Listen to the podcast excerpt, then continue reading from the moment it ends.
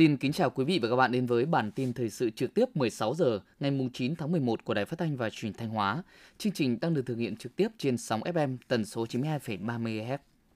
Chuẩn bị cho kỳ họp thứ 17 Hội đồng nhân dân tỉnh khóa 18, sáng nay, mùng 9 tháng 11, đồng chí Đỗ Minh Tuấn, Phó Bí thư tỉnh ủy, Chủ tịch Ủy ban dân tỉnh và các đại biểu Hội đồng nhân dân tỉnh gồm ông Nguyễn Văn Thành, Tổng giám đốc Tổng công ty cổ phần Hợp lực, bà Vũ Thị Huyền, kế toán công ty trách nhiệm hữu hạn thương mại dịch vụ và thiết bị điện Duy Phát Lợi thị xã Nghi Sơn đã có buổi tiếp xúc cử tri thị xã Nghi Sơn. Tại buổi tiếp xúc, cử tri thị xã Nghi Sơn đã phản ánh kiến nghị đến các đại biểu Hội đồng nhân dân tỉnh một số vấn đề trong phát triển kinh tế xã hội của địa phương như quan tâm đầu tư thi công dự án nạo vét, nâng cấp mặt đê sông Kênh Than, đoạn qua địa bàn xã Ngọc Lĩnh, đề nghị Ủy ban dân tỉnh chỉ đạo đơn vị chức năng quan tâm đầu tư nâng cấp hạ tầng kỹ thuật, bảo đảm cung ứng điện cho sinh hoạt và sản xuất của người dân phường Mai Lâm, quan tâm giải quyết dứt điểm một số vướng mắc để đầu tư nâng cấp trường tiểu học Hải Thanh. Thay mặt tổ đại biểu Hội đồng nhân dân tỉnh, Chủ tịch Ủy ban dân tỉnh Đỗ Minh Tuấn đã phân tích, giải đáp từng kiến nghị của cử tri, chỉ đạo các ngành chức năng của tỉnh Thanh Hóa và thị xã Nghi Sơn căn cứ chức năng, nhiệm vụ được giao, kiểm tra giải quyết các kiến nghị thuộc thẩm quyền. Chủ tịch Ủy ban dân tỉnh Đỗ Minh Tuấn mong muốn cử tri thị xã Nghi Sơn tiếp tục nêu cao tinh thần trách nhiệm, đoàn kết cùng cấp ủy chính quyền thực hiện thắng lợi các nhiệm vụ chính trị, phát triển kinh tế xã hội tại địa phương. Thưa quý vị và các bạn, sáng nay, mùng 9 tháng 11, tại hội trường trung tâm huyện Cẩm Thủy, tổ đại biểu Hội đồng dân tỉnh Thanh Hóa gồm các đại biểu Lê Quang Hùng, Ủy viên Ban Thường vụ, Chủ nhiệm Ủy ban Kiểm tra tỉnh ủy, Trưởng Ban Kinh tế Ngân sách Hội đồng dân tỉnh, Lê Văn Trung, Bí thư huyện ủy, Chủ tịch Hội đồng dân huyện Cẩm Thủy, Thiều Thị Quý đã có buổi tiếp xúc cử tri huyện Cẩm Thủy trước kỳ họp thứ 17 Hội đồng dân tỉnh khóa 18. Tại buổi tiếp xúc, cử tri huyện Cẩm Thủy đã phản ánh kiến nghị một số vấn đề như sản xuất nông nghiệp trên địa bàn huyện dù đã được quan tâm đầu tư, phát triển nhưng vẫn còn nhiều khó khăn, bất cập, đề nghị tỉnh xem xét nâng cao kinh phí hoạt động cho các già làng, người uy tín trong đồng bào dân tộc thiểu số, quan tâm nâng cao tuyến đường 523E đoạn đi qua địa bàn xã Cẩm Lương hiện đã bị xuống cấp. Thay mặt tổ đại biểu Hội đồng dân tỉnh, đại biểu Lê Quang Hùng, Ủy viên Ban Thường vụ, chủ nhiệm Ủy ban Kiểm tra tỉnh ủy, trưởng Ban Kinh tế Ngân sách Hội đồng dân tỉnh tiếp thu các kiến nghị, đề xuất của cử tri, đề nghị các ngành chức năng liên quan và huyện Cẩm Thủy quan tâm giải quyết kịp thời những vấn đề thuộc thẩm quyền của huyện. Với những vấn đề thuộc thẩm quyền của tỉnh, tổ đại biểu tiếp thu, tổng hợp để trình Hội đồng dân tỉnh và các cơ quan có thẩm quyền xem xét giải quyết.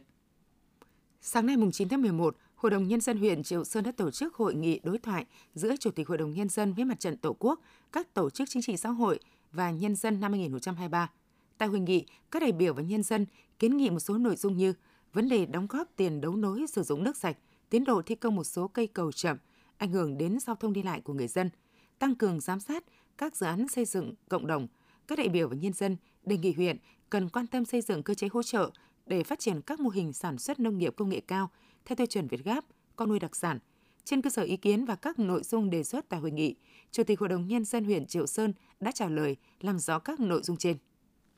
Thành phố Thanh Hóa sẽ cấp hơn 170 tỷ đồng ngân sách để nâng cấp nhiều hạng mục đang bỏ hoang hoặc thiếu mỹ quan trong công viên Hội An. Công viên Hội An vốn là công viên Thanh Hóa, được xây dựng năm 2003 với diện tích khoảng 24 ha, nằm trên các phường Lam Sơn, Trường Thi. Công trình có 4 mặt tiền và nằm trên hai tuyến phố sầm uất bậc nhất thành phố Thanh Hóa là Lê Hoàn và Đại lộ Lê Lợi kéo dài.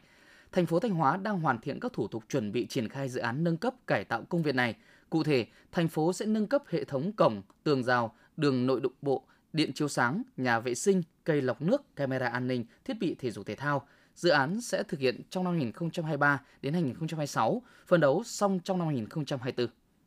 Tiếp theo là những thông tin trong nước. Kỳ họp lần thứ 42 Đại hội đồng Tổ chức Giáo dục Khoa học và Văn hóa của Liên Hợp Quốc UNESCO ở thủ đô Paris, Cộng hòa Pháp, Việt Nam đã được tín nhiệm bầu vào vị trí Phó Chủ tịch đại diện cho khu vực châu Á-Thái Bình Dương. Theo Thứ trưởng Ngoại giao Hà Kim Ngọc, Chủ tịch Ủy ban Quốc gia UNESCO Việt Nam, việc Việt Nam được tín nhiệm bầu là một trong những Phó Chủ tịch Đại hội đồng UNESCO tại kỳ họp lần thứ 42 đại diện cho khu vực châu Á-Thái Bình Dương có ý nghĩa rất quan trọng. Đây còn là kết quả của việc triển khai hiệu quả chiến lược ngoại giao văn hóa đến năm 2030, quá trình vận động bài bản, đồng bộ các đối tác quốc tế để có được sự ủng hộ rộng rãi như vậy. Hội trợ từ thiện thường niên lần thứ 54 của Câu lạc bộ Phụ nữ Quốc tế Jakarta vừa khai mạc ngày 8 tháng 11 là một trong những sự kiện từ thiện lâu đời và nổi bật nhất diễn ra tại thủ đô Jakarta của Indonesia – Hội trợ năm nay có sự tham gia của 40 đại sứ quán, hơn 300 nhà cung cấp địa phương với các gian hàng thực phẩm và đồ uống trưng bày các sản phẩm độc đáo từ các quốc gia tham dự. Gian hàng của một số doanh nghiệp Việt Nam tại Indonesia bày bán các loại sản phẩm được bạn bè quốc tế ưa chuộng như đồ thủ công mỹ nghệ, các món đồ lưu niệm, tranh sơn mài, đồ trang sức, gốm sứ, cà phê, món bánh mì và nem rán – Mục tiêu chính của hội trợ từ thiện hàng năm là gây quỹ cho các hoạt động học bổng và phúc lợi xã hội, mang lại lợi ích cho sinh viên đại học, phụ nữ và trẻ em kém may mắn ở khu vực Jakarta. Chiều 8 tháng 11, tàu 016 Quang Trung, Lữ đoàn 162 vùng 4 Hải quân cùng đoàn công tác Hải quân Nhân dân Việt Nam đã rời quân cảng Cam Danh, tỉnh Khánh Hòa, lên đường tham gia diễn tập hòa bình hữu nghị 2023 tại Trạm Giang, tỉnh Quảng Đông và thăm hữu nghị Hồng Kông Trung Quốc – Tham gia diễn tập lần này, Hải quân Nhân dân Việt Nam sẽ tham dự các nội dung thảo luận và huấn luyện mô phỏng, điều khiển tàu, đấu tranh bảo vệ sức sống tàu, luyện tập thao tác thiết bị mặt bong trực thăng và luyện tập chống cướp biển, luyện tập tìm kiếm cứu nạn trên biển. Dự kiến ngày 30 tháng 11, tàu 016 Quang Trung sẽ trở về đến quân cảng Cam Ranh kết thúc chuyến công tác. Sáng 9 tháng 11 tại thủ đô Viêng Chăn, công ty cổ phần di chuyển xanh và thông minh GSM thuộc tập đoàn VinFast đã chính thức khai trương dịch vụ taxi điện đầu tiên tại Lào với thương hiệu xanh SM. Đây là thị trường nước ngoài đầu tiên khởi động chiến lược Go Green Global với lộ trình trở thành nhà cung cấp dịch vụ vận chuyển thuần điện quốc tế của GSM, hướng tới mục tiêu phổ cập xu hướng di chuyển xanh ra thế giới. Đà Nẵng vừa được xếp hạng là điểm đến được tìm kiếm nhiều nhất trên trang Skyscanner Ấn Độ. Đà Nẵng dẫn đầu trong 10 điểm đến hàng đầu dành cho du khách Ấn Độ với tổng số lượt tìm kiếm tăng mạnh nhất trong những năm qua, tăng 1.141%.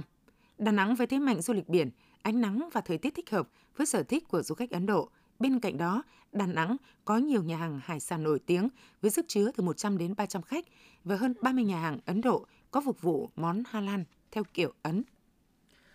Tổ chức xếp hạng Squarely Simon vừa công bố kết quả bảng xếp hạng các trường đại học châu Á 2024, trong đó Đại học Quốc gia Hà Nội ở vị trí 187 thuộc nhóm 22% các cơ sở giáo dục đại học hàng đầu châu Á. Cùng với Đại học Quốc gia Hà Nội, Việt Nam có 14 cơ sở giáo dục đại học khác được xếp hạng là Trường Đại học Duy Tân, Trường Đại học Tôn Đức Thắng, Đại học Quốc gia Thành phố Hồ Chí Minh, Trường Đại học Nguyễn Tất Thành, Trường Đại học Kinh tế Thành phố Hồ Chí Minh, Đại học Huế, Đại học Bách khoa Hà Nội, Trường Đại học Sư phạm Kỹ thuật Thành phố Hồ Chí Minh, Đại học Đà Nẵng, Trường Đại học Giao thông Vận tải, Trường Đại học Văn Lang, Trường Đại học Công nghiệp Thành phố Hồ Chí Minh và Trường Đại học Sư phạm Hà Nội.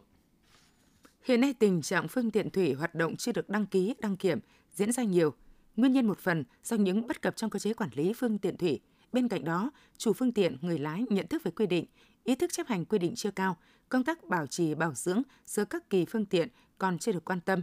Để tháo gỡ những vướng mắc khó khăn trong công tác này, Thứ trưởng Bộ Giao thông Vận tải Nguyễn Xuân Sang đề nghị thành lập tổ công tác của Bộ Giao thông có các thành phần gồm đại diện các vụ khoa học công nghệ, Cục Đăng kiểm Việt Nam, Cục Đường thủy Việt Nam làm việc với từng địa phương nhằm tháo gỡ kịp thời các vướng mắc, từ đó khái quát hóa, cụ thể hóa đề xuất sửa đổi các quy định pháp luật cho phù hợp.